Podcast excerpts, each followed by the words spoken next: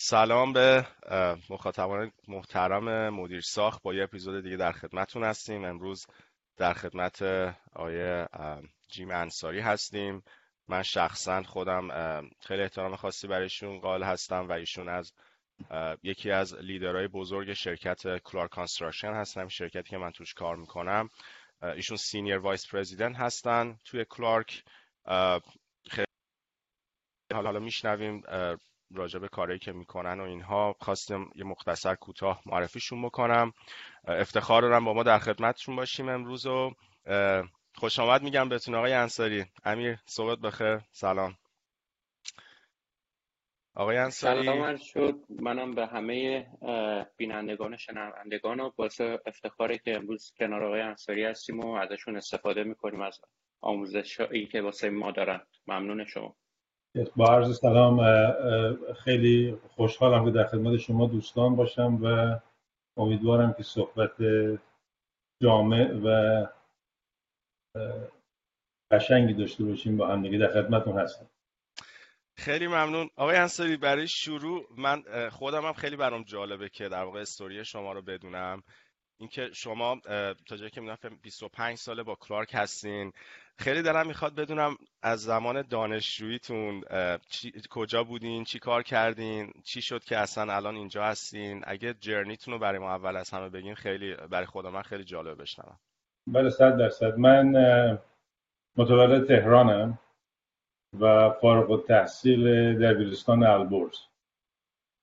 به بله. اصطلاح من مال اون گروه آخر نظام قدیمم که بعد از من شدن نظام راهنمایی من آخرین فارغ التحصیل نظام قدیم از دبیرستان البرزم که در سال 77 یا 56 از دبیرستان البرز من رشته ریاضی فارغ التحصیل شدم بعد برای ادامه تحصیلات آمدم آمریکا در سال 77 و از سال 77 من مقیم آمریکا هستم. من تحصیلات زیر تحصیلات مهندسی ما از در دانشگاه برادلی تموم کردم در رشته construction engineering و یک مدرک کنارشم دارم برای engineering management بعدم از دانشگاه SMU مدرک حسابداری و جورج واشنگتن مرکز مدرک فوق لیسانس مدیریت صنعتی.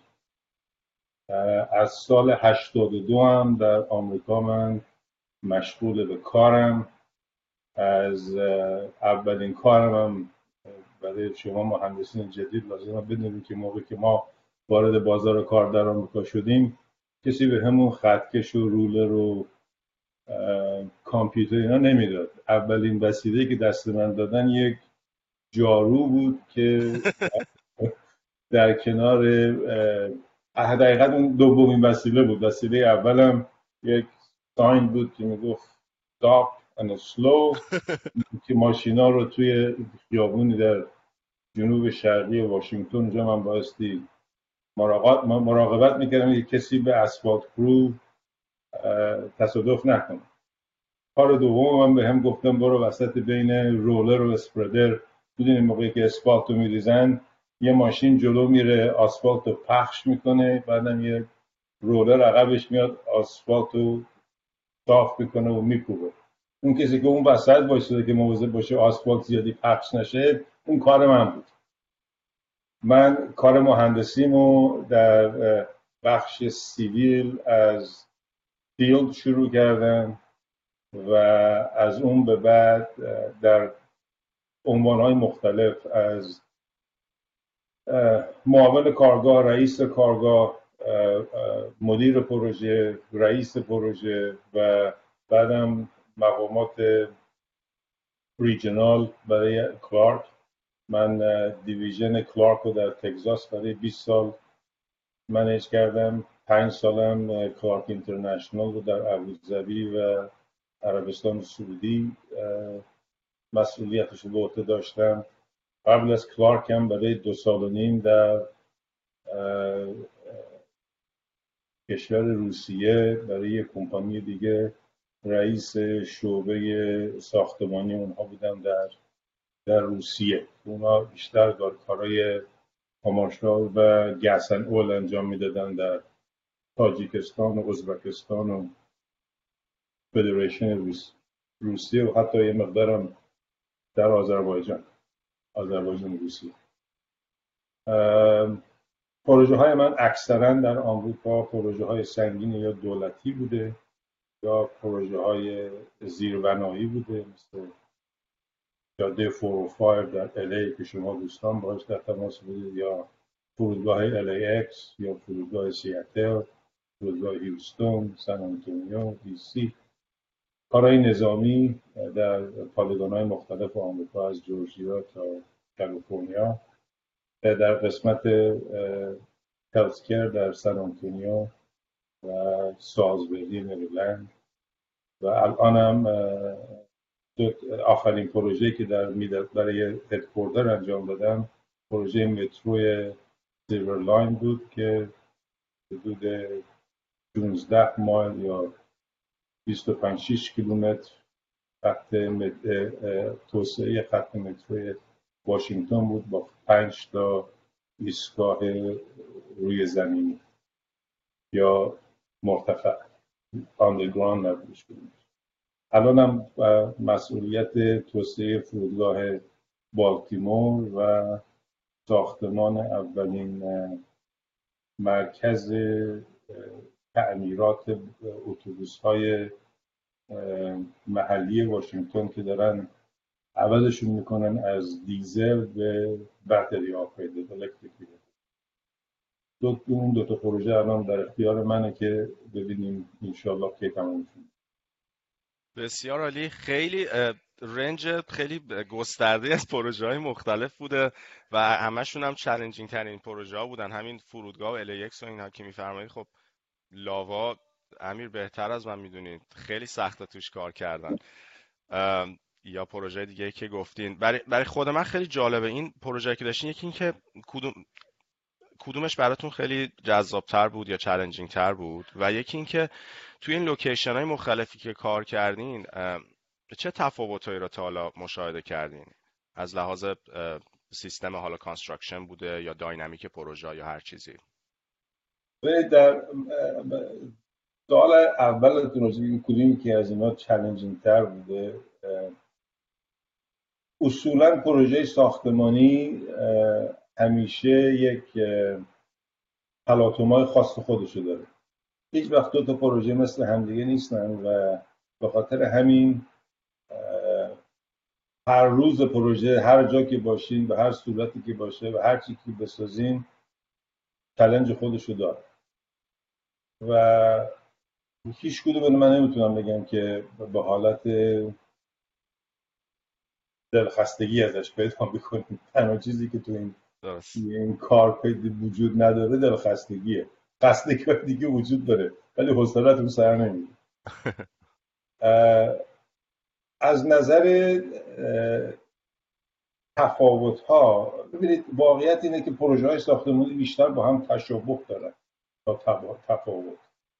اونچه که پروژه رو از دیگری مجزا می‌کنه حالا صرف نظر از اون اشخاصی که باهاش در تماس هستید که ممکنه یک flavor خاص خودش رو داشته باشه اگر شما به اصطلاح اون human element و مواد انسانیش رو کنار بذارید از نظر فنی سیمان سیمان آهن آهن شیشه شیشه است آلومینیوم آلومینیوم اینا رو جوری که ما با هم دیگه ترکیبشون می‌کنیم میشه یه product جدید میشه یه ساختمون متفاوت. نه 90 درصد مصالح و ابزاری که ما استفاده می‌کنیم برای ساختن یک اون product ی که می‌خوایم تبدیل بدیم هم یکسان جوری که با هم میکس می‌کنیم فرق می‌کنیم روی همین اصله که محلی که انجام میدیم یا اون labor ی که استفاده می‌کنیم. درست کردن این میکس یا mixing bowl اونا چیزایی که متفاوتن. طرق ساختمانی عادتهای ساختمانی روشهای کاری که حتی فرض کنید شما بین جنوب آمریکا از ایالت تگزاس با ایالت مریلند بیرین یک نکات کوچکی هست در, در طریقه ساختمون که با هم دیگه فرق می‌کنه. یک کارایی رو توی تگزاس بیشتر دوست دارن انجام بدن تا در منطقه مید اتلانتیک حتی کالیفرنیا. به خصوص کالیفرنیا کالیفرنیا که اصلا جای خودشو داره کار خودشون می‌کنه. اصلا کشور خاص خودشون ولی در سایر نقاط آمریکا به خصوص وقتی میرید حتی در داخل آمریکا که همه چی بر اساس یک اساس و کد و structure به خصوصی انجام می‌گیره با این وجود تفاوتاتی هست اون تمایلات منطقه‌ای رو بیشتر میرسونه. به عنوان مثال شما در جنوب تگزاس post-tension flat concrete framing نمی‌بینید. در حالی که در, در منطقه مید اتلانتیک بیشتر می‌بینید یا شما پندک یا وافل دک استراکچر برای یک ساختمون کامارشال در نیویورک سیتی مشاهده نمی کنید همه فلت دکن و پستنشنن در حالی که میاییم در جنوب آمریکا یا اریزونا یا حتی نیورلینز و تنسی بیشتر می‌بینید چون اون منطقه تمایل بیشتری داره برای این نوع طریقه ساختمانی. هر دوتاش لبه هر دوتاش فریمینگه. دو, دو روش کار متفاوت دارن اینی که شما بدونید دارید کجا کار رو انجام می‌دید و تمایلات منطقی به چی, به چی هست از یکی از عوامل به خصوص برای عوامل مؤثر برای انجام موفقیت کاره.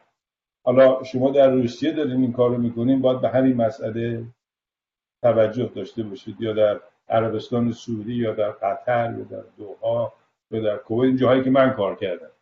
هر کجا که میریم یک روش کار خودش رو داره یک مرکزیت کارگری به خصوص خودش رو داره و اینا رو باید شما بدونید دارید از چه در کجا دارید چه کاری رو انجام می‌دید که بعد تصمیمی که می‌گیرید برای پیاده کردن کار بر اساس انتخاب مساله انتخاب کارگر. طریقه که این مساله و کارگر رو با همدیگه شما ترکیب می‌کنید به چه صورت باشه که پروژه موفقیت آمیز باشه درسته. خیلی نکته جالبی بود. حالا چیزی که برای خود من الان سوال پیش اومد ازتون بپرسم این که خب شما خودتون وقتی توی location مختلفی بودین قشنگ مشخص یه جای ثابتی نبودید. هی جاتون رو عوض کردین محیطتون رو تغییر دادین. شما چجوری catch up کردید با اینها؟ یعنی چجوری به اینجا رسیدید که فرضاً الان من این location جدید می‌خوام برم شاید experience هم نداشته باشم. چجوری خودتون رو آماده کردین و ستاپ کردید برای اینکه بتونید تو اون رولت موفق باشین اونجا؟ اولین چیزی که به من یاد دادن توی کارگاه ساختمونی اینه که خداوند به شما دو تا گوش داده و یه دونه دهن. این بدون منظوره که شما باید دو برابر گوش کنید و یک دوم حرف بزنید. دو تا چشم دارید شما با دو تا گوش. یعنی ریسیورتون دو برابر پخش کننده تونه دقت بکنید گوش کنید. ببینید دورورتون داره چی میگذره. بهتون مارکت کارگاه ساختمونی کارگرایی که براتون کار می‌کنن بهتون میگم کار درست چیه. من اگر چند سال دیگه تو این کار بمونم؟ به اندازه سرکارگر ساختمان سیمانی راجع به کانکریت نمی‌دونم. باید سب بکنم ببینم اون به من چی میگه. بعد با در نظر گرفتن اون چی که اون به من میگه و اطلاعات فنی که من دارم طریقه کار رو برنامه ریزی بکنم. گوش کنید. ببینید. بهتون میگم. و آدم نباید زیاد ایگر باشه که بگه خب من 7 تا مدرک دارم و کلی هم آلفابت سود دنبال اسمم بنابراین من همه چیزو می‌دونم. یه مدت کوتاهی گوش بکنید بعد تصمیم بگیرید و عمل بکنید و جلو برید و اگر این دارین اشتباه می‌کنید تغییر مسیر بدین. هیچ ایرادی نداره در تغییر مسیر دادن. اینجا با بهش میگیم making audibles اگه شما روزی سه چهار مرتبه تغییر مسیر ندید ولی هدف اصلی رو باید عوض بکنید؟ تغییر مسیر audible is a good thing. به اصطلاح فارسی درستش چی میشه؟ خودتون رو تصحیح کنین تصحیح, تصحیح کردن هدفی که دارین جلو میرین کار پسندیده ایه زیاد آدم نباید غره بشی به این که خب من الان فلانم بهمدانم هرچی میگم درسته. احتمال اشتباه کردن خیلی زیاد. درست. درست. جناب انصاری خیلی ممنونم اولا. من یک سوالی که الان شما گفتین تو کشورهای خارجی هم کار کردین می‌خواستم بپرسم که حالا روسیه بودین سعودی عربستان سعودی بودین دوبه بودین تفاوت کار توی اون منطقه حالا منطقه که خود کشور ایرانمون هم هستش با آمریکا چی هستش تفاوت های اصلی و توصیهتون واسه حالا جوونترها چی هستش که اگر می‌خوان تو اون منطقه کار بکنن یا حالا تو آمریکا کار کنن چه تفاوتهایی حالا فرهنگی یا ساختاری وجود داره بین این دو تا منطقه؟ ببینید مهمترین تفاوتی که من در طریقه کار بین آمریکا و خارج از آمریکا دیدم. این اول اونو خیلی مختصر خدمتتون بگم. بعد می‌تونید از اون می‌تونیم شاخ و برگ ببافیم و به چند کشور دیگه نگاه بکنیم. اون چه که عمل کرد رو در آمریکا با سایر نقاط دیگه دنیا متفاوت می‌کنه اساس قانونی بستن قرارداد در آمریکاست. شما وقتی تو آمریکا با یک کارفرمای یک مشتری یک کلاینتی یک قرارداد میبندین مفاد اون قرارداد خیلی روشنه. مسئولیتی که شما به عنوان یک مناقصه کار یک مهندس تقبل می‌کنید خیلی روشنه و اون ابزاری که شما رو مجبور می‌کنه یا یا ابلیگیت می‌کنه که کارتون رو انجام بدید تعیین شده است. حالا این می‌تونه به صورت بیمه باشه می‌تونه به صورت باند باشه می‌تونه به صورت قوانین محلی یا قوانین فدرال باشه ولی این قوانین در همه روشنه. مسئولیت شما به عنوان یک کارفر به عنوان یک مناقصه کار روشن به عنوان یک کارفرما روشن. اون که شما بایستی از سندیگاه های کارگری انتظار داشته باشید مفادش معلومه اون کسی که حتی براتون میاد و گاربجتون رو هر روز از سر سر کارگاه برمی داره میره اونم وظائفش و محدودیت های قانونیش مشخص و معلومه. وقتی شما خارج از آمریکا میرین این روابط یه خورده سافت میشه. یعنی خب حالا من امروز برام سیمان نرسید انشالله هفته دیگه می‌رسید خب حالا خب این چه ضرری به من به عنوان من قاسکار داره؟ خب چی؟ حالا با هم صحبت می‌کنیم.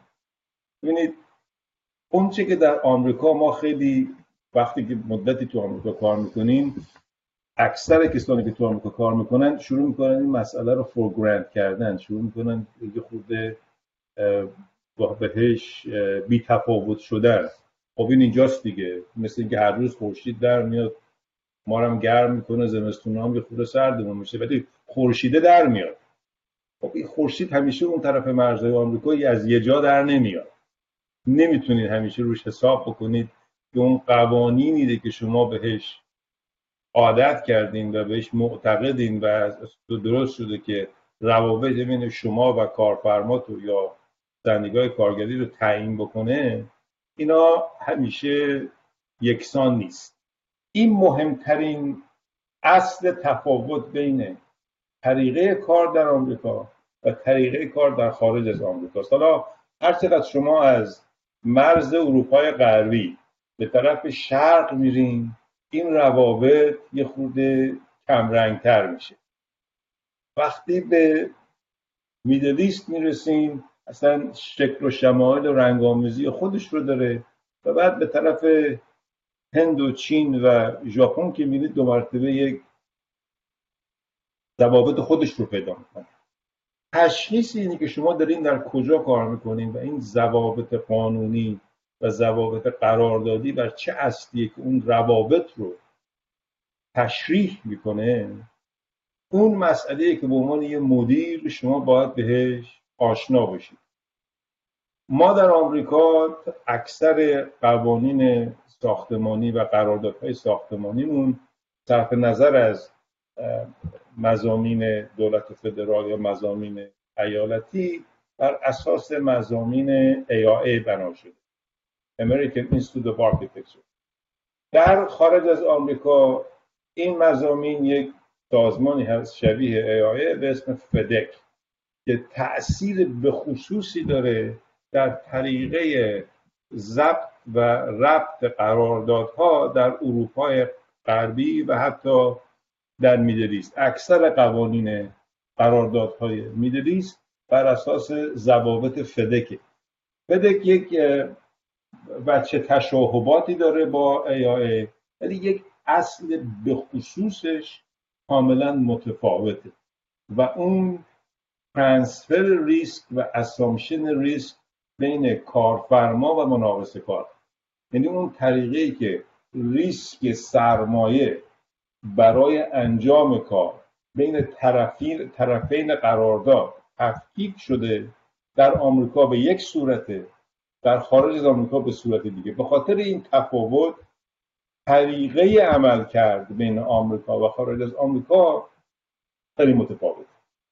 یعنی اینکه اون نوعی که شما بایستی مسئولیت و تقبل ریسک سرمایه رو به عنوان یک مقاطع کار در یا یک مهندس در نظر بگیرید.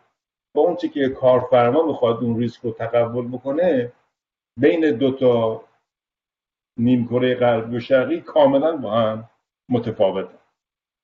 چقدر جالب.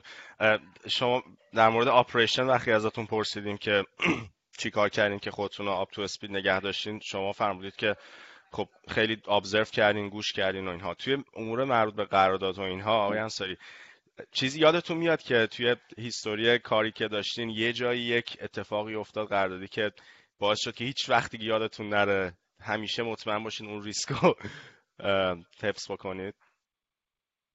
حالا من هر قراردادی که تا حالا امضا کردم یه چیزی برام به خاطرم نکنم. ولی به اون صورت الان من نمی‌تونم انگشت بذارم روی یک اصل به خصوص. ولی اون چی که من می‌تونم بگم اینه که تو این چهل سالی که من تو کار ساختمانی بودم در قسمت مقاطعه کاری من کار consulting نکردم همیشه مقاطعه کار بودم.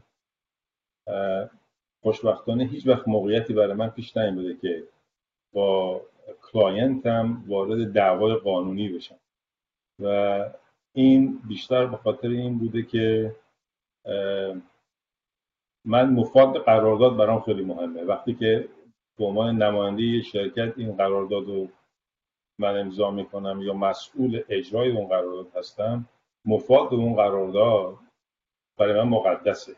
یعنی همون قدری که من بایسته به اون مفاد مفاد رو اجرا بکنم و تک تمکین بکنم طرف مقابلم هم باید بکنم و به خاطر, خاطر این اصل من هیچ وقت تا به امروز با نه از طریق subcontract یعنی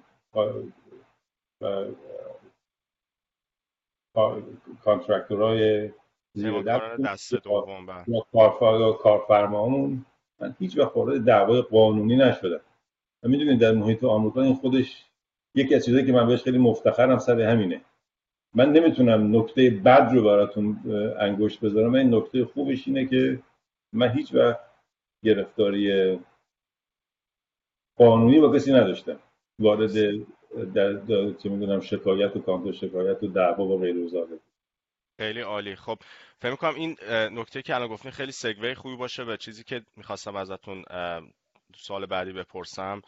و وقتی به معیارهای موفقیت نگاه می‌کنیم خب من خودم شخصا خیلی نکات خیلی بولدی رو می‌بینم توی رزومه شما. اگه به عنوان معیار موفقیت بخوایم ببینیم یکیش همین چیزی که الان شما خودتون فرمودین. خودتون فکر می‌کنید که حالا دو سه تا موردش رو گفتیم ولی خودتون فکر می‌کنید که الان تو این نقشی که دارین و به این موفقیتی که رسیدین به این لولی که رسیدین عوامل اصلی که باعث شما به اینجا برسین و به این لول موفقیت برسین چی بوده؟ مخصوصا برای برای افراد برای خود من خیلی جالبه یاد بگیرم. مطمئنم امیرم دوست داره و خیلی از بچههایی که الان دارن گوش میدن. مهمترین عامل موفقیت از نظر من اون کسانیه که دست شما رو اول کار می‌گیره یعنی اگر اون مهندسینی یا اون مدیرانی که من براشون شروع به کار کردم چل سال پیش اینا به من علاقه نشون نمی‌دادن و دست من نمی‌گرفتن. من هیچ وقت به اونجایی که الان باید می‌رسیدم نمی‌رسیدم. هر کسی که شما باهاش توی مرحله کاری فعالیت می‌کنین یک کمکیه که شما رو یه قدم جلوتر ببره. نکته اینه که شما کسی رو انتخاب بکنید یا قسمت شانس تشخیص خودتون حالا هر چی که هست. در راهتون کسانی قرار بگیرن که می‌خوان اون چی که می‌دونن به شما یاد بده یکی از مدیران خیلی قدیمی من که سی و چند سال پیش من باش کار می‌کردم جوونی بود اون موقع من اون موقع جوون بود من موقع بچه بودم من دو سال نبود مثلا سی و سه سالش همیشه می‌گفت من برای اینکه برم به, به مقام بعدیم برسم باید تو رو تعلیمت بدن که کار من بگیری که من بتونم برم یه, یه, یه پله بالاتر. این یه اصل واقعی تداوم کار تو corporate آمریکاست بعضی از مدیرا هستن که میگن من اون چی که می‌دونم به تو یاد نمیدم که position خودم رو حفظ بکنم. خب این مدیر همیشه در جا میمونه. اون مدیری که ریپلیسمنت خودشه اون کسی که جایگزینش قرار بشه بیشتر از هر کسی هر چیز دیگه براش مهم باشه تعلیمش اون مدیر یه قدم جلوتر میره. من همیشه سعیم در این بوده که اونچه که می‌دونم با بقیه شریک بشم. اون که نمی‌دونم می‌پرسم. بعضی وقتا you have to just go with the information that you have and make the best decision you make. بعضی وقتا انجام تصمیمتون درسته بعضی وقتا اون غلطه.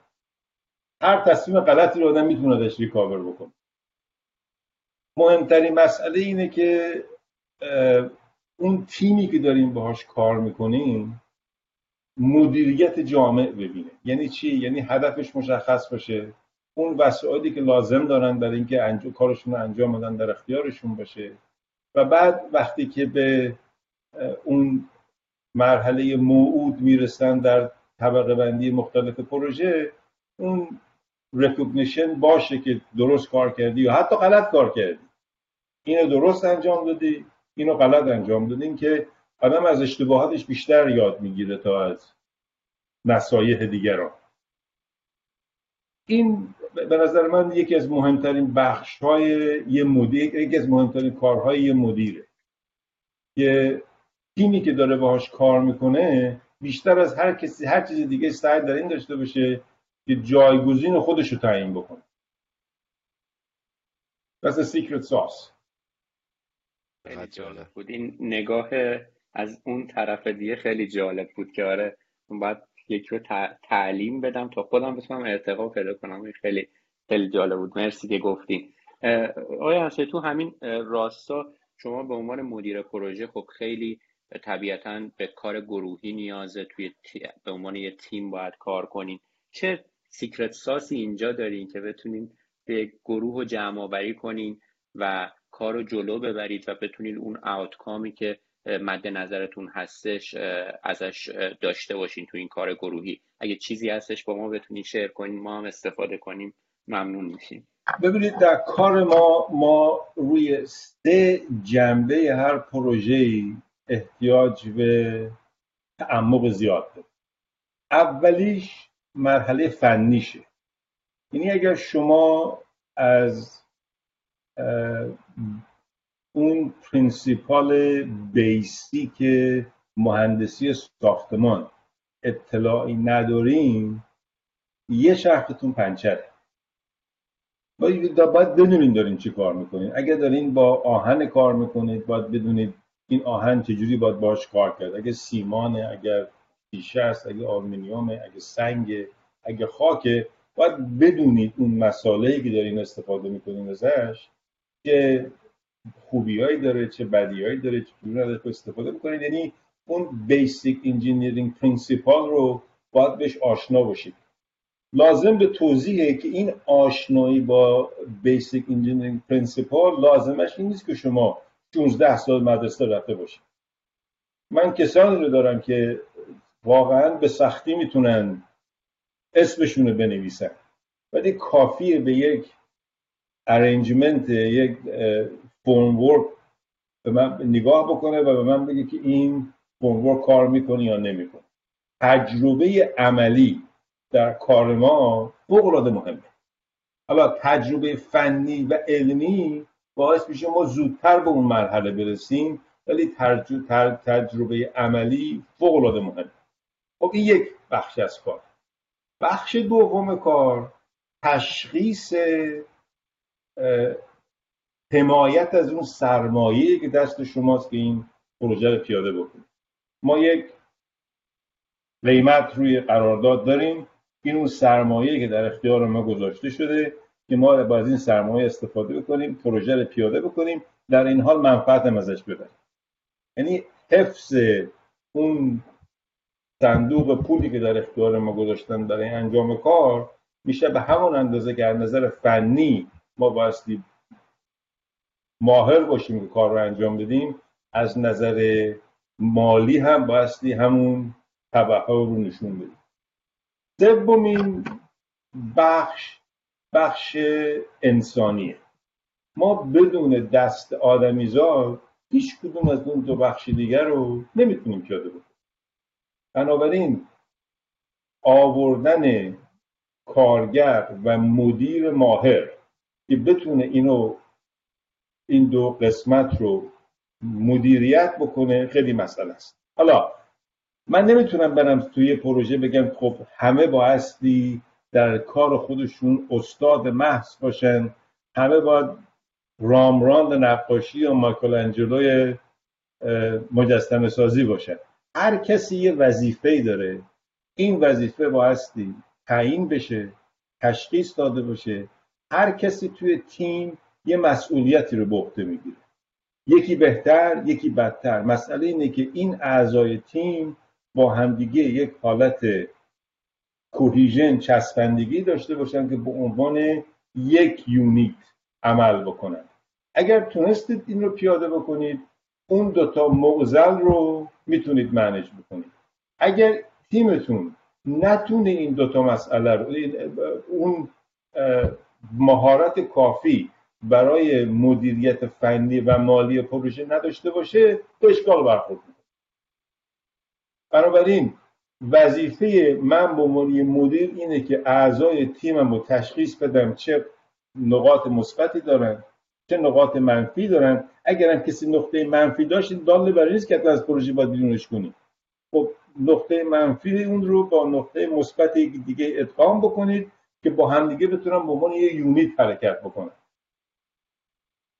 طریقه مدیریت پروژه مدیریت اون گروهی دارن پروژه رو انجام میده. هم نظر فنی و هم نظر مالی. درسته. شما الان خودتون آقای انصاری تیمی که تحت هدایت و رهبریتون هستش چه سایزی هستش؟ چند نفرن؟ و آیا این موضوعی که الان اشاره کردیم بهش این بزرگترین دغدغتون هست برای این تیمی که دارین؟ یا خیلی برای من جالبه به عنوان یک senior vice president توی یه organization ی به این بزرگی. شما خودتون دغدغه بزرگی که دارین برای تیمتون و رشد تیمتون و اینها و کلا on daily basis دغدغه‌هاتون چیه؟ الان کسانی که به طور مستقیم توی دو, دو, در تیم مشترک بین این دو تا پروژه هستن نزدیک به 70 75 80 نفر. اینا کارمندای مستقیم کلارک در رده های مختلف از project executive گرفته تا office engineer.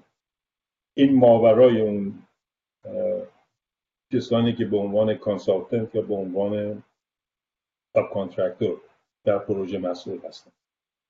بزرگترین دغدغه ما نه از نظر من بلکه حتی در دغدغه کلی ما در مرحله اول تبخور کارگران در سطح کارگاه.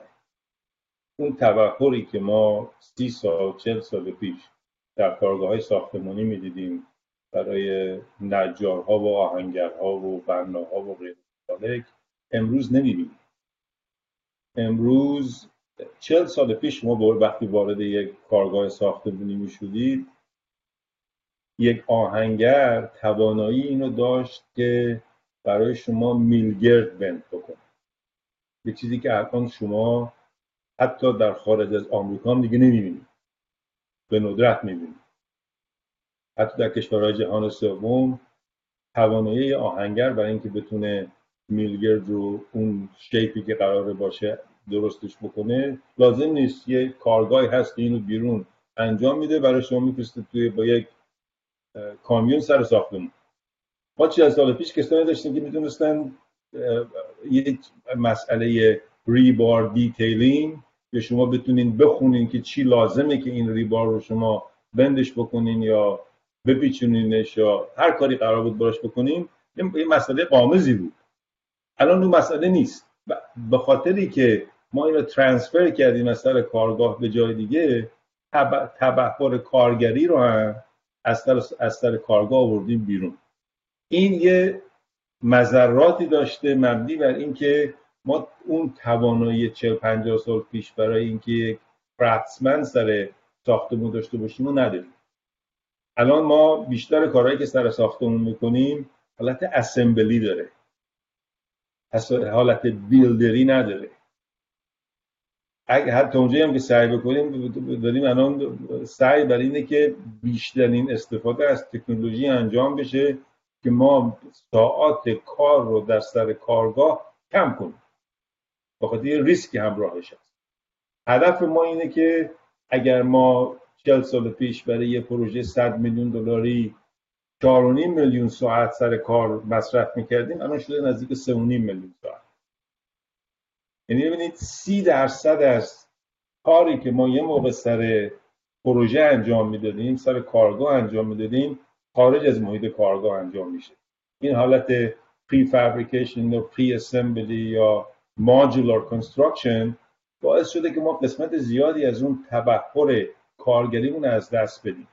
برای من اون مسئله مهمتره تا تعداد مهندسی که برای من داره سر ساختمون کار می‌کنه. اگه مهندسا برای من nuts and bolt به هم دیگه پیچ نمی‌کنه من آهنگر رو لازم دارم برای اینکه ساختمون رو بسازم. مهندسا هم لازمه. ولی در وهله اول اون کارگر لازمه. و اون کارگر الان ما تولید نمی‌کنه الان هر کسی که یه دونه مته برقی دستش بدین can assemble curtain walls خب این ایراد داره. برای ما تولید اشکالات متفاوتی می‌کنه. از نظر مینتین کردن کوالیتی از نظر مینتین کردن برنامه ساختمونی مدت ساختمونی پاس اینا همه قیمت و مسائل مالی اینا همه برای ما تولید دردسر می‌کنه. اون که ما الان نداریم کارگر سر ساختمونه. و نداریم. از کالیفرنیا تا نیویورک در داخل آمریکا ما این اشکال رو الان به صورت جدی باهاش مواجهیم. حالا شما خارج از آمریکا که میشین مثلا در حوزه خلیج فارس مثلا تبخور کارگری وجود نداره. یه نفر رو شما برمیدارن گروه گروه از ساب کانتیننت کارگر میارن بهشون 6 ساعت تعلیم بنایی میدن. شما واقعا فکر می‌کنید با 6 ساعت شما می‌تونید کار سنگ فرشی یا میسنری انجام بدیم کار بنایی انجام بدیم. تقریبا 6 ساعت تا 16 سال طول می‌کشه. خب تمام اینا رو می‌خوایم ما با چی رد و فتحش بکنیم؟ استفاده از تکنولوژی. واقعا طریقه صحیحه. منتها هنوز تکنولوژی نرسیده به اون جایی که بتونه صد درصد جای آدمیزاد رو بگیره. ببینید ما 15 سال پیش تو کلارک یک برنامه ریختیم برای درست کردن دیوار آجوری استفاده از ربات. یه دستگاه آدم آهنی استفاده کنیم که باهاش دیوار بسازیم. خب این کار می‌کنه. الان هم کار می‌کنه. تو چند تا ایراد کوچولو داره. و اون کوچولوش اینه که موقعی که بایستی یک گوشه رو بپیچه نمی‌تونه بپیچه. یا اگه دو تا تیکه آجر قرار با همدیگه مثلا an inch overlap داشته باشن این هنوز نمی‌تونه این این half an inch رو با چشش ببینه. چش من و شما می‌بینه. چشم رباته نمی‌بینه. خب دیوار صاف اگه شما بخواید بزنین بدون هیچ تغییر جهتی و تغییر زاویه خب این واقعا قشنگ کار می‌کنه سریع کار می‌کنه 24 ساعت هم می‌تونه کار کنه. خب کدوم دیوار رو شما دیدین که صاف ساخته بشه؟ حتی دیوار چین هم توش کلی این اونور داره. تغییر جهت میده. Again استفاده از تکنولوژی هنوز دو سه قدم عقبتر از اونی که ما واقعا فکر می‌کنیم. بالاخره می‌رسه. ولی تو این مدتی که برسه راه حل این نیست که ما همه چیز رو بفرستیم به طرف تکنولوژیکال ادوانسمنت داریم می‌کنیم این کار رو ولی برامون یه مقدار اشکال داره تولید می‌کنه. درست. ممنون های انسایی های سوال بعدی که من می‌خوام بپرسم اینه که مطمئنا شما با دانشجو مهندسین تازه وارد خیلی سر و کار دارین کار کردین ترینشون کردین. می‌خوام ببینم حالا چه توصیه ای دارین؟ چه به این مهندسین جوان که راهی که شما رفتین تو چل سال قبل و ادامه بدن و حالا انتظاراتی که شما ازشون دارین رو برآورده کنن و این راه رو راحت تر برن و یک improvement ی تو زمینشون داشته باشن. کلا توصیهتون به مهندسین جوان چی می‌تونه باشه؟ از جمله خود ما که استفاده کنیم. خواهش می‌کنم.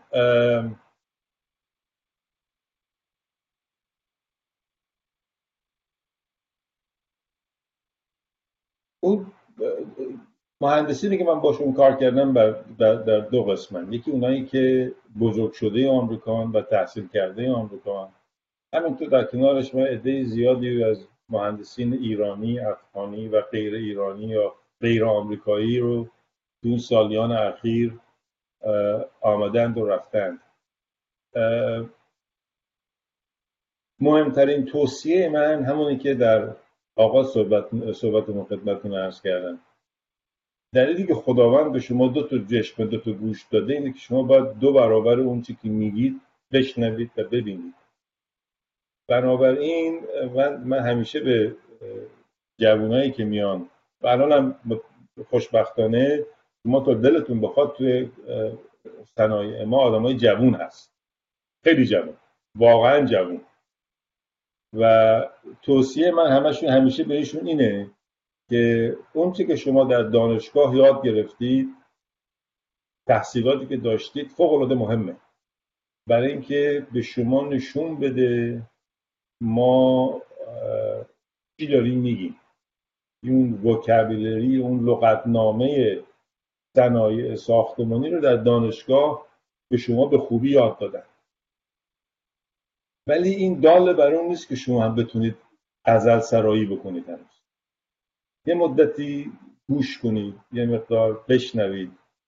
یاد بگیرید از اون کسانی که این کار رو برای مدتی انجام دادن تا طریقه جمله سازی ازشون یاد بگیرید شما با یک دنیا معلومات جدید وارد این صنایع میشید. هر روز هر سال گروهی که میان خوشبختانه ادهشون همیشه میافتند در پروژه های من که اینا رو برای دو سال با اینا رو تعلیم بدیم. و حرف من همیشه بهشون همیشه اینه.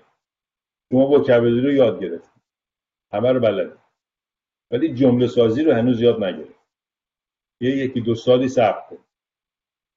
قبل از اینکه زیاد فکر بکنیم واقعا غزل سرایی هستیم یه دو بیتی رو اول پشت سر هم دیگه در بکنیم تا بعد ببینیم به کجا بود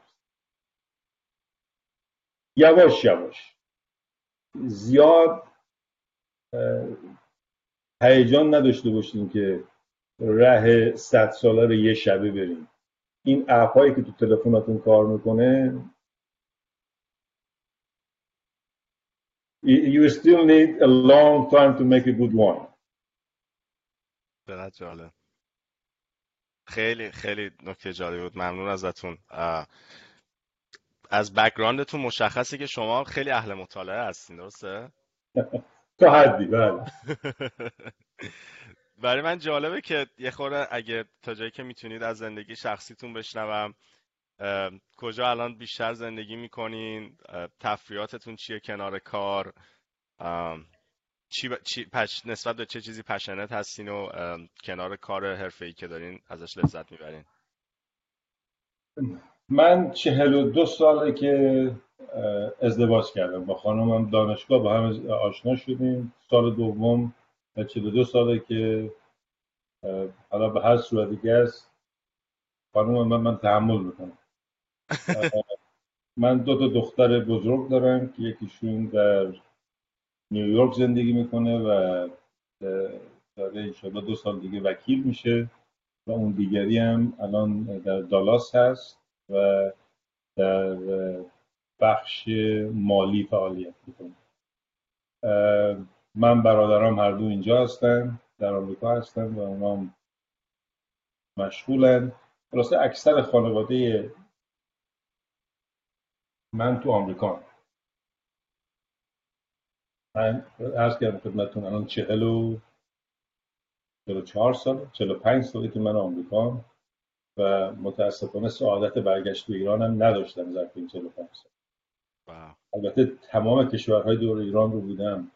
از قزاقستان و تاجیکستان و قزقیزستان و پاکستان و کشورهای خلیج فارس و حتی ترکیه و عراق و آذربایجان رو بودم ولی داخل ایران نبودم. من هر دو دریاهای ایران رو از اون دریاهاش دیدم تو این مدت. ازم بزرگتون که محل دائمی زندگی من در دالاسه ولی از اونجایی که من همیشه در مسافرت بودم ظرف این سی سال اخیر. من همه جای آمریکا بودم و در حال حرکتم. هنوزم هستم. اکثر هفته ها رو من توی واشنگتنم یا بالتیمورم و هر وقت فرصتی بشه برمیگردم برمیگردم ویکند خونه. از نظر فعالیت های غیر حرفه‌ای. من در چند سازمان مختلف عضویت های مختلف دارم از ایران ها گرفته تا انجمن های مختلف ایرانی های محلی در تگزاس یا در واشنگتن. اون اونا بحث جداگانه است. ولی اکثر اوقات فراغت من به یا خوندن یا خوندن کتب مختلف قدیمی ایرانی میگذره فارسی میگذره. البته از از حرف زدن فارسی من این بر نمیاد. اختیار داریم به خصوص وقتی راجع به ساخت فعالیت ساختمانی حرف می‌زنیم خب من اول اینجا یاد گرفتم لغات فارسیشو دقیقا نمی‌دونم. ولی خب اکثر اوقات فراغت من یا با خانوادم با برادرزادم و دخترام و برادرام یا با دوستان نزدیکمون توی یه خیلی حالت محیط به خصوص بخاطر این مسئله کرونا فعالیت های اجتماعی تا حدی محدود شده ولی اکثر اوقات فراغت من با خانواده میگذره بعضی وقتا که واقعا احساس می‌کنم احتیاج دارم خودم رو زجر بدم میرم زمین گفت و خود گفت. خیلی عالی خیلی عالی. خیلی عالی. امیر سوالی تو داری که؟ آره فقط کتابخونه پشت سرتون انقدر زیباست و من کتاب حالا از دور فکر می‌کنم کتاب ایرانی هستن. می‌خواستم ببینم که داستان این کتابخونه چیه؟ گفتیم مطالعه می‌کنین ولی آره اگه چیزی از اضافه کنین خیلی خوشحال کتابخونه پشت, پشت سر من یه کتابخونه هم روبرومه. اینا اکثر کتب تاریخی ایرانه. و چند تا کتب خطی از شاهنامه و مال تاریخ تبری و تاریخ ایران با ایران باستان آقای پیرنیا و کتب مختلف. اکثر کتب تاریخی راجع به ایران و کتب یه سری کتاب های شعر اون طبقه بالا گذاشتن. ولی اینا رو به مرور زمان پدر من سالیان سال جمع می‌کرد و تیکه تیکه تیکه از جاهای مختلف این همه رو تو آمریکا جمع کرد. و نصفش الان در منزل منه نصف دیگهش در منزل برادرم خیلی هم عالی. آره. جناب انصاری واقعا لذت بردیم از صحبت کردن باتون برای من باعث افتخار بود. خیلی خوشحال شدم و خیلی یاد گرفتم ازتون. شخصا مرسی از وقتی که دادین با من می‌دونم تو طول هفته کلی کار و خستگی و اینها ویکندتونم. وقت استراحتتون رو به ما دادید. واقعا ازتون سپاسگزاریم. و اینکه صحبت پایانی اگه دارین بفرمایین. خیلی ممنون. براتون آرزوی موفقیت می‌کنم و اگر هر وقت کمکی احتیاج داشتید که من توانش داشتم در خدمتتون باشم در خدمتم من. آقای انصاری. و من خواهش کنم اگر کالیفرنیا لس آنجلس تشریف آوردین یه وقتی بذاریم ما از روبرو زیارتتون کنیم. خیلی خوشحال میشیم من لس آنجلس یه موقع خیلی میومدم می‌رفتم. الان یه سه چهار سالیه که سعادت نبوده ولی اونجا زیاد میومدم می‌رفتم. امیدوارم ببینیم دورور الی مدتی من خیلی میومدم می‌رفتم. بخاطر کارهای کلارک. ولی الان مدتیه که فرصتی نبوده. امیدوارم که ببینیمتون به زودی. انشالله خیلی لطف کردین. بازم خیلی متشکر. لطف کردین. وقتتون رو در اختیار ما قرار دادین. روزتون خوش و همینطور خدافزی می‌کنیم از شنوندگان و بینندگان مدیر ساخت تا اپیزود بعدی. خدا نگهدار. روزتون بخیر. قربان شما. خدا حافظ شما. با اجازه. خدا